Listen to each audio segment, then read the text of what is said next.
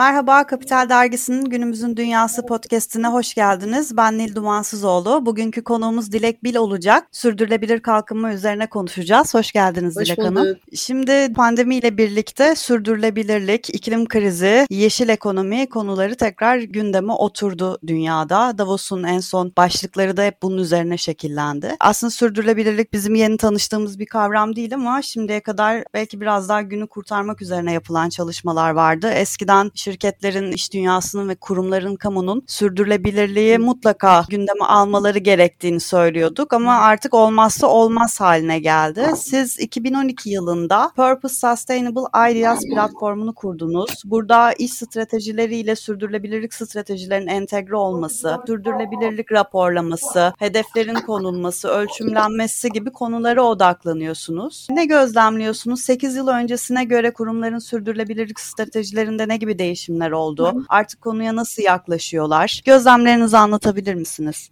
Tabii memnuniyetle. Şimdi tabii iklim krizi başta olmak üzere dünya için hali hazırda var olan sorunlar pandeminin etkisiyle çok daha gönül hale geldi. Bununla birlikte hem ekonomik hem de sosyal açıdan diğer küresel ve yerel sorunlar daha da belirginleşti. Ekonomik ve sosyal dengelerin her geçen gün değiştiği bu ortamda finansal olmayan göstergelerinde finansal olanlar gibi raporlanması şirketler için daha önemli hale geldi. Kavram yeni değil dediniz ama evet biraz da yeni yeni kabul edilen bir kavram olduğunu söylemek zorundayım. Yani çevresel, sosyal ve yönetim boyutları ile beraber sürdürülebilirlik stratejisi kurumlar için olmazsa olmaz hale geldi son senelerde. Artık şirketler faaliyet raporlarında finansal sonuçlar kadar sürdürülebilirlik stratejilerini uzun vadede nasıl değer yaratacaklarını raporlamaları konusunda biliyorlar. Bunu önceliklendiriyorlar. Uluslararası standartlara uygun olarak yapılan raporlamalar artık entegre raporlamalar çerçevesine dönüştü. Önemli araçlardan biri oldu. Global yatırım akımları da sürdürülebilirlik ilkelerine sahip şeffaf ve hesap verilebilir şirketlere yöneliyor.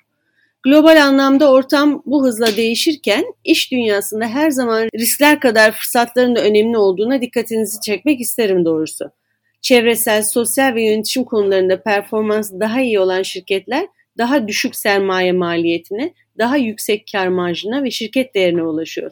Bu çok önemli bir şey. Yani şirketlerin intangible asetleri arasındaki farkın önemi ortaya çıktı. Elle tutulmayan finansal değerler çok daha önem kazandı. Bundan ne kastediyorum? İnsan sermayesi, bunun dışında teknolojik altyapılarla sağlanan IP'ler ve insan sermayesine yapılan yatırımlar sonucu şirketler bünyelerinde daha iyi çalışanlar toplayabiliyorlar. Dünyanın en büyük 500 varlık yöneticisi olan şirketlerin fonları da 100 trilyon Amerikan dolarını aştı bu dönem içinde. Yöneticilerin %88'i diyebilirim. Sürdürülebilirlik yatırıma odağı arttı. İlk sırada hatırlar mısınız BlackRock'un CEO'su senelerce bu kavramı reddetti. Ama iki sene önce konuyu sahiplenmesi Tabii BlackRock'un son sunduğu sürdürülebilirlik odaklı borsa yatırım fonlarının sayısını ikiye katladı. İşte fırsatları konuşurken sürdürülebilir borçlanma piyası, piyasasının toplam değerinin 1,5 trilyon Amerikan dolarına ulaştığını biliyoruz.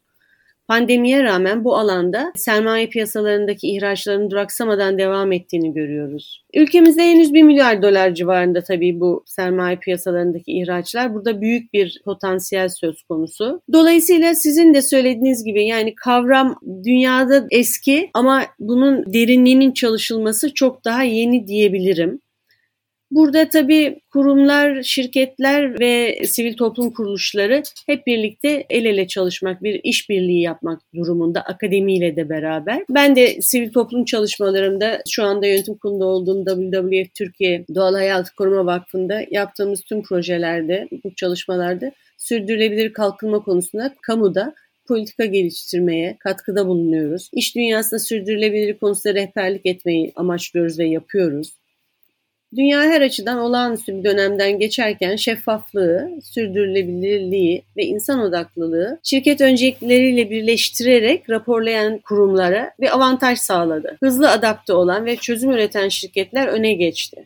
Son dönemde yapılan SPK düzenlemelerinin de ortaya çıkardığı çok paydaşlı risk ve risk fırsatlarını değerlendiren, gelecek odaklı, stratejik bakış açısının şirketlere güven oluşturmanın etkin karar alma süreçleri ve sürdürülebilir finansman alanlarında yol göstereceği bir ortam içindeyiz. Yani kısaca hızlı adapte olan ve çözüm üreten şirketler bu yolculukta ön plana geçmiş durumda. Geçmeye de devam ediyorlar. E şimdi siz pek çok STK'da üyelikleriniz, Kagider'in eski başkanısınız. Bu anlamda sürdürülebilirlik stratejisi oluştururken kamunun ve özel sektörün STK'larla işbirliği yapması ne kadar önemli? Onlara ne katıyor, STK'lara ne katıyor bu işbirlikleri? Şimdi şöyle söyleyeyim size. Ben 2013-2014 yıllarında sürdürülebilir kalkınmanın iş dünyası açısından ve tek yol olduğunu anlatmak üzere bir televizyon programı yaptım. Sürsün bu dünya idi adı CNBC'de. Burada 30'un üstünde CEO ve işte STK başkanı, akademisyenle canlı söyleşiler yaptım. O günlerde konuştuklarımızla bugün arasında çok büyük bir fark var.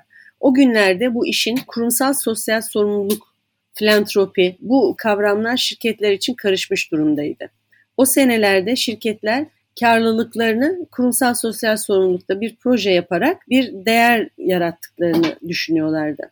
Ama Tabii hayatın böyle olmadığı çıktı ortaya. 2015 yılında hatırlarsınız Birleşmiş Milletler sürdürülebilir kalkınma hedeflerini açıkladı. Jeffrey Sachs liderliğinde çalışıldı. 17 tane sürdürülebilir kalkınma hedefi ortaya kondu. Bu hedefler aslında bir guideline hazırladı iş dünyası için. Buna göre de içinde oldukları sektöre göre bu sürdürülebilir kalkınma hedefleri altında yaptıkları, çalıştıkları konuları bunlara endeksleyerek ve burada raporlamalar yaparak dünyanın aslında herkesin aynı dilde konuşmasını sağlayacak ortak bir payda yarattı sürdürülebilir kalkınma hedefleri. Buradan hareketle bu konuda çalışan sivil toplum kuruluşları şirketlere yol gösteriyor. Mesela benim de üyesi olduğum Global Compact, Birleşmiş Milletler'in yarattığı Global Compact, dünyada şirketlerin bu konuda atacakları adımları yönetişime yansıtan çözüm önerileri, işte best practice'leri paylaşmak üzere projeler üreterek çalışıyor. Türkiye'de de çok yoğun çalışmaları var. Başkanımız da Ahmet Dördüncü. Biliyorsunuz Sürdürülebilir Kalkınma Derneği var. Şirketlerin sürdürülebilirlik stratejilerinin gelişmesi konusunda çok değerli çalışmalar yapıyorlar. Çok dinamikler bu alanda. Bunun gibi başka sivil toplum kuruluşları da bu yolculukta şirketlere yol gösteriyor. Bir de benim de kendi işim olan danışmanlık alanında biz danışmanlarda kurumlara bu yolculuğa nasıl çıkacaklarını, oldukları noktada bir durum kesiti alıp nerede olduklarını, kendi sektörlerinde dünyada ve Türkiye'de nerede olduklarını tespit etmek ve yol haritalarını birlikte çıkarmak, yapacakları yatırımların çevresel, sosyal ve yönetişim açısından ESG yatırımlarının nerelerde olmasını önermek, bu konuda KPI'larını oluşturmak şirketlerin. Bu konuyu yönetişimin içine gömmek çok önemli ve yönetişim modelinin içinde olduğu zaman da şirketler bunu bütün en yüksek seviyeden en düşük seviyedeki çalışanına kadar bu konuyu benimseyip bütün hayat sürecine katıyor, DNA'larına katıyorlar. Dolayısıyla bunu böyle sahiplenen şirketler daha başarılı oluyor. Bu yolculukta işte yönetişimin de içine bunu koyduktan sonra raporlamak, hedefler koymak, ölçümlemek çok önemli. Ölçümlenmeyince biliyorsunuz hiçbir şey başarılı olamıyor. Dolayısıyla her sene bu ölçümleri takip ederek başarıyı ve başarısızlıkları görmek, nasıl çözüm bulunacağını tespit etmek şirketler açısından çok önemli. Bu konuda dediğim gibi danışmanlar olarak bizler yol gösteriyoruz. Sivil toplum kuruluşları var. Birlikte çalışmalar yapılabiliyor. Ve burada yol kaybetmek çok istedikten sonra yol kaybetmek mümkün değil. Ben aynı zamanda Türkiye Giyim Sanayicileri Derneği Yönetim Kurulu'nun sürdürülebilirlik danışmanıyım. Tekstil biliyorsunuz sürdürülebilirlik konusunda günahları çok yüksek bir sektör. Ama bütün bunlar iyileştirilmez değil, disipline edilemez değil. Bu yüzden yolculuğu böyle ele alanlar başarılı oluyorlar. Peki siz sürdürülebilirlik konusunda danışmanlık vermeye başladığınızdan beri pek çok şirketle görüşmüşsünüzdür. Hı hı. Şirketleri hangi konuda ikna etmek zor oluyor? Hangi konularda daha çok kapalılar? Ne gibi hatalar yapıyorlar? Onları da hem örnek olması açısından biraz hatalardan ders çıkarılması açısından paylaşabilir misiniz? Tabii. Şirketlerin sürdürülebilirliği kendi iş stratejilerine entegre etmeleri çok önemli. Bu ikisini ayrı tuttukları zaman bu iş başarılı olamıyor. Dolayısıyla bu yolculuğa çıkmaya niyetli olan şirketler öncelikle oturup dediğim gibi bu kesiti aldıktan sonra yani nerede olduklarını görmek için kesiti röntgeni çektikten sonra iş stratejilerine mutlaka sürdürülebilirlik stratejilerini entegre etmeleri lazım. Bunu bütün yönetişim modelinin içine yansıtmaları lazım. İç ve dış paydaşlarıyla çok iyi paylaşmaları lazım. Çünkü şirketlerin bazı bölümlerinin bu konuyu sahiplenmesi ve iyi çalışması tümünün e, ulaşacağı başarıyı engelliyor. Dolayısıyla bunu hakikaten A'dan Z'ye bir şirket sahipleniyorsa ve iç paydaşlarıyla çok iyi paylaşıyorsa, dış paydaşlarına da ne yaptığını iyi anlatıyorsa başarılı olmaması için pek bir sebep yok. Bunları iyi yaptığı takdirde. Tabii bunun yanında demin söylediğim gibi iş yapma biçimine de bunu yansıtması, işte doğal kaynakları verimli kullanmak, insan kaynaklarını verimli kullanmak, bütün bu konulara sürdürülebilirlik parametrelerinde doğru bakması, hedeflerini doğru koyması ve kendini takip etmesi çok önemli. Dolayısıyla şirketler strateji entegrasyonunu yaptıktan sonra kendi içlerinde bunu iyi yaşatmaları lazım arkasından da koydukları hedeflere ulaşmak için çaba sarf etmeleri lazım. Bu konuda işbirlikleri çok önemli. Demin de söylemiştim. Bu sürdürülebilir kalkınma hedeflerinin 17 hedefin en sonuncusu zaten işbirliklerini davet ediyor kurumları. Dolayısıyla birlikte yaratılacak çalışmalar döngüsel bir ekonominin oluşturulması için çok önemli. Bir şirket için atık diye düşünülen bir malzeme bir başka şirket için ham madde olabilir. Bütün bunları keşfetmek için ortak platformların kullanılması lazım. Döngüsel ekonomi dediğimiz kavram bir ürünün tasarımında kullanılan ham maddenin daha sonra başka bir ürünün üretiminde girdi olarak kullanılabilmesini düşünerek yola çıkmak gerekiyor. Bunu yaparsak yani inovasyon aşamasında o ürünü tasarlarken daha sonraki hayat döngüsünü göz önünde bulundurarak düşünürsek mutlaka daha atıksız bir yaşantıya doğru daha hızlı ilerleriz. Şimdi zaten büyük şirketlere baktığımız zaman bunu yapmak zorundalar. Uzun zamandır da sürdürülebilirlik raporlamalarıyla ortaya koyuyorlar yaptıkları çalışmaları. Zaten ihracat ağırlıklı çalışan bir şirketin Avrupa Birliği standartları dışında bir üretim yapması mümkün değil ürünlerini satmak için. Ancak KOBİ tarafına baktığımız zaman çok daha yavaş ilerliyoruz. Tabii ekonomik sıkıntılar da var. KOBİ'lere bu konuda ne tavsiye edersiniz? Kamuya ne gibi görevler düşüyor KOBİ'lerin de sürdürülebilir kalkınmanın bir parçası olması için? Çok önemli bir noktaya değindiniz. Hakikaten hele Türkiye'nin ekonomisinin omurgası KOBİ'ler. KOBİ'lerin bu yolculuğa çıkması çok önemli olmakla birlikte onların ellerinden tutmak lazım. Şimdi büyük şirketler bunu yapıyor dediniz doğru daha bunun bilincindeler. Hepsi için aynı şeyi söyleyemem ama COBİ'ler tabii tüm bu büyük şirketlerin tedarik zincirinde. Dolayısıyla tedarik zincirlerini sürdürülebilirlik parametreleriyle yönetmeyi öğrenen büyük şirketler COBİ'lerin de bu yolculuğa çıkmasında yardımcı olacaklar. Bu konuda aynı zamanda finans sektörü de çok COBİ'lerin elinden tutabilir. Burada çünkü COBİ'lerin hayatta kalması herkes için bir kazan kazan sonucu finans sektöründe en büyük müşterileri oldukları için. Onları eğitmek, onlara bu konuda yol göstermek çok önemli. Avrupa Birliği standartlarını uygulamak ve ihracat yapan şirketlerin bunları uygulaması konusunda haklısınız ama bunun sadece o şirketlerin geçirdikleri denetimleri geçirdikten sonra tekrar normal hayata dönüp işlerini eskisi gibi yapmaları doğru değil. Genellikle böyle çözümler üretiliyor. Yani uzun vadeli düşünülmüyor. Dolayısıyla da bunu sisteme iyi entegre etmek lazım. Tabii bu konuda kanun yapıcıların yol göstermesi, bazı yaptırımları açıklamaları gerekiyor. SPK'nın bu konuda attığı adımlar çok olumlu. Borsadaki sürdürülebilirlik endeksi çok güzel yol gösterici bir endeks. Bunlar olumlu gelişmeler. Ama daha fazla yardımcı olmak, daha fazla sübvansiyonların olması gerekiyor. COBİ'lerin de bu yolculukta rahat nefes alarak bu yolculuğa çıkmaları aslında sonuçta hepsinin e, göreceği daha karlı olacakları ama önce bir nefeslerini alabilmeleri lazım. İçinden geçtiğimiz dönemde tabii ki çok hasar verdi. Bu yüzden bundan sonraki dönemde tüm bu kalkınmada yapılırken bu konudaki yaptırımlar önemli olacaktır. Bunun kanunlarla da desteklenmesi gerekir mi kamu tarafından? Yani tabii. bu sürdürülebilirlik raporlamaları, işte atık yönetimi, karbon emisyonunun kontrolü vesaire bunlar bir kanun çerçevesine alınması gerekmiyor mu? Doğru. Demin onu anlatmak istedim. Yani e, SPK'nın mesela halka açılmış şirketlere getirdiği yaptırımlar bugün için sürdürülebilirlik raporlaması değil ama belli parametrelerde bilgilerin verilmesi konusunda bir yol gösterici ve bunu yapmaya başladıkları anda da zaten şirketler bu yolculuğa çıkmış olacaklar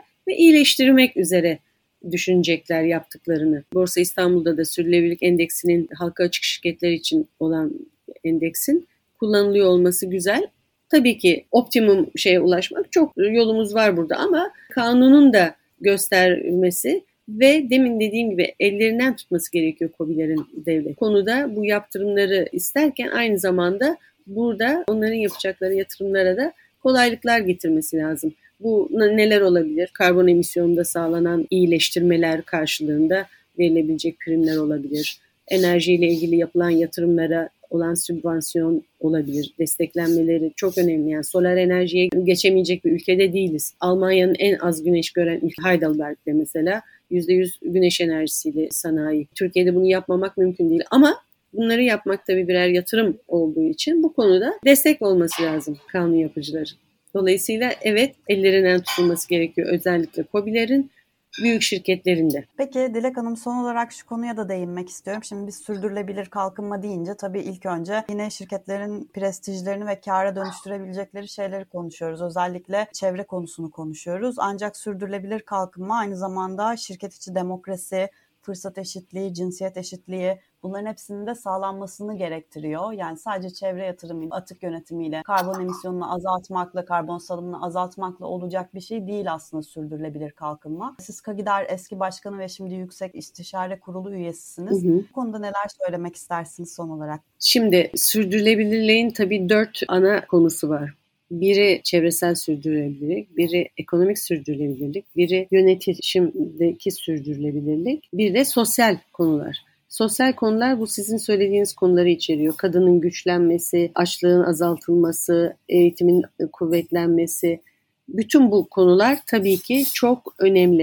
E, bu pandemiyle de en çok zarar görmüş alanlar. Bu konuların da hepsi aslında uluslararası standartlarda oluşmuş endeksler çerçevesinde değerlendirilebilir. İyileştirme imkanı var. Dediğim gibi önemli olan bu konuya odaklanmak ve bu konuda çıkılacak yolculukta bir yardım alınıyorsa bu konuda uluslararası standartlar nedir, nasıl benchmarking yapılabilir bunları çalıştıktan sonra mesela uluslararası bir oluşmuş Global Reporting Initiative diye bu konuda endeksleri oluşturmuş bir kurum var. Burada bütün bu söylediğimiz sürdürülebilirlik parametrelerindeki konular gayet güzel irdeleniyor. Bunları doğru incelemek, cevaplandırmak ve raporlamak gerekiyor. Tekrar konumuza dönersek sosyal içerikli konuların çok önemli olduğu bir gerçek. Ama bunu yönetişimin içine de entegre etmek lazım. Yani kadınların güçlenmesi ama kadınların aynı zamanda yönetişimin içinde de güçlenmesi. C-level'da çalışan kadınların daha çok artması, kadınların yönetim kurulunda daha çok yer alması gibi. Dolayısıyla evet sürdürülebilirliğin dört ana konusundan biri sosyal konular. Sosyal konulardaki kalkınma bu söylediğimiz içerikleri kapsıyor ve burada da yapılacak çok çalışma var. Peki Dilek Hanım çok teşekkür ederim katıldığınız için. Ben teşekkür ederim. Çok teşekkürler bu konuya zaman ayırdığınız ve beni de dinlediğiniz için. Ben teşekkür ederim zaman ayırdınız. Çok sağ olun. Görüşmek, Görüşmek üzere. üzere. İyi günler.